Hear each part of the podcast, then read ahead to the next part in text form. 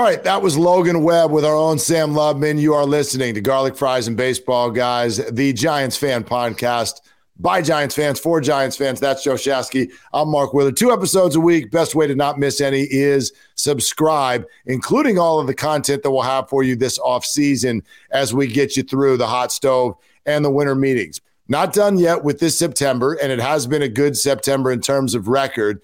Any individuals that have stood out that that sort of make you feel like you really want them to be a part of this thing going forward? Yeah, I'll rat a tat tat a couple. Thairo Estrada, I feel like he's had a, a great month and he kind of solidified his spot somewhere on this roster. Austin Wynns, surprisingly. I thought I would need a veteran catcher. I'm actually kind of blown away with what I've seen down the stretch. He can hit. Defensively, leads a lot to be desired, but he can hit. And then I'm, I'm looking at Austin Slater and I'm saying, you know what? Austin Slater has to be on this team again next year. Sure. And then obviously you've got Wilmer Flores who's going to be here. And then Brandon Crawford's glove finding a rejuvenation. That's a positive step forward. Absolutely. What about Scott Alexander out of the bullpen? Dude. He's been, yeah, he now that's all of a sudden, like, gosh, I, I look at that guy right now and I'm thinking, man, if this guy had been a part of the team all year long, uh, that would have changed a whole lot. You know, he looks a lot like Jake McGee, but not mm-hmm. Jake McGee, basically. He looks like who he was last year. Yeah, that's a really good call on that. And then I'll add in Tyler Rogers on that. You know, I mean, I think yep. everybody wants to run him out. If you look at his numbers, he's only given up two earned runs in his last, whatever it is, 30 appearances or over 22, 23 innings. He's been really good. He's been really, really, really good for this team. And I think there's a, a misnomer that he stinks. He doesn't stink. He's just got to find the right role. Uh, Scott Alexander, by the way, an ERA of 1.04 in 17 appearances. Wow for the Giants since he showed up. Wow. And by the way, a guy um, whose career regular season mark is an ERA around three. He's been a really good pitcher. So um, that, that's an interesting one as well. The other, I guess, big dangling issue with the Giants that's just sitting out there. What's that? Um, I feel like we all know the way that it's going to go, but we don't really have any data to suggest that. But but where do we sit as the season comes to a close? With Carlos Rodon and and what to do about it. it. It feels like the whole team is resigned to the fact that he's gone. He's had a tremendous September as well.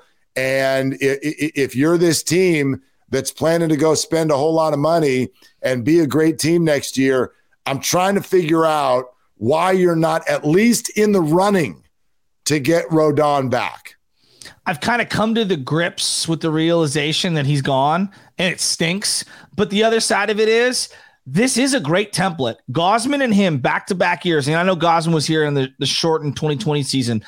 Think of the money that these two guys have made off of one full season with the San Francisco Giants. And I think the way that they utilize Rodon in terms of picking and choosing their spots, of pulling him, allowing him to go, like they've really managed him quite well for a guy that the number one problem was injury history. It does feel like a blow to their overall starting staff. But like, why do I feel like they're going to find the next guy? I, I I actually do have a lot of faith in them that they're going to find the next guy. And then quietly, I look at someone like Alex Cobb. Like, if they find a guy who's got a little bit better stuff overall than an Alex Cobb, look how they've shined him up this year. Man, there's a yeah. big drop off between the two, but you get where I'm going. No, I get exactly where you're going, and you know, I, I, part of the reason I think we feel that is because they've always done that. Yeah. That's what they've done. Like that's kind of been their calling card, if you will, of uh, of a of a Gausman, and and and then you know even the the other guys, Alex Cobb, some of the ones before him, and then even Rodon, sort of replacing Gausman with Rodon. Now, as much as I sit here and I say I want them to be a part of Rodon conversations, let me throw the devil's advocate side out to you and throw this name at you. Did you see what happened this week with Charlie Morton? Mm. And if you did see what happened with Charlie Morton, here's why the Giants might be terrified of getting into the Carlos Rodon market. Charlie Morton signed an extension with the Atlanta Braves. Now, it was short term, one year, but he got $20 million. That is obviously $2 million less than what Carlos made with the Giants this year. It's 2 million less than what his option is for next year. Charlie Morton is nine and six this year with an ERA of 4.3.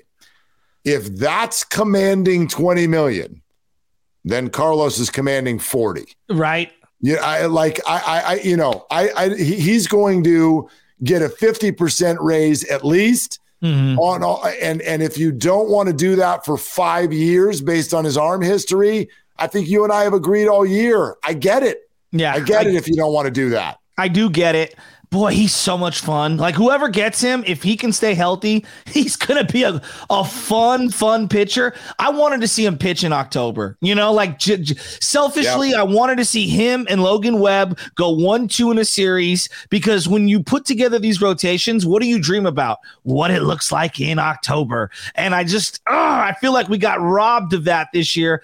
Boy, it would have been nice to have him in that Dodger series last year, right? Mm, no oh, doubt. No oh, doubt. But no yeah, doubt. I'm with you on this. It's just it kind of stinks. And then my question goes, all right, after arbitration, what do the numbers look like for Logan Webb moving forward? Yeah. Yeah. You know, well, like they're gonna have to buy him out at some point. Yeah, although that's where the Giants have the, the you know plenty of, of financial muscle. Yes, I don't worry agreed. about that too much because it's going to be a while before they need to do anything long term uh, on on that front. I really think that's the only deal. If they could have Rodon back for two years, I bet they would do it. Um, it's the same story with them always, just like Kris Bryant. They would do it if it's two years. They just don't want to do seven. You have to be so exceptional for them to want to do seven, like, you know, Aaron Judge. Kris Bryant, zero home runs in Colorado this year. I mean, I, I didn't have that on my bingo card. Here's the thing. I mean, I'll leave you with this as we head into the offseason. Everybody wants their team to sign the big guy, and they're usually right when they don't. Yeah. That's just the data. Yeah. It's usually smart not to do it.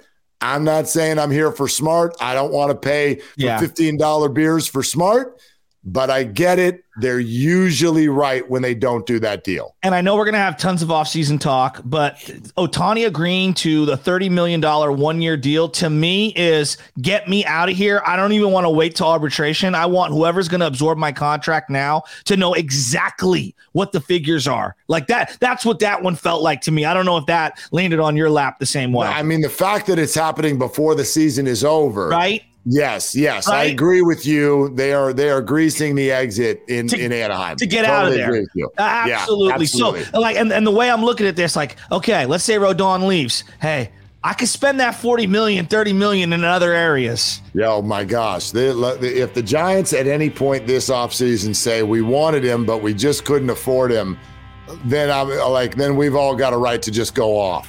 Um, exactly. They can afford whatever they, they now they got to want to do it. Yes. But if you want to do it, then they can afford it. That's yes. that's just flatly the truth. Yeah. Um, all right. Big off season to come.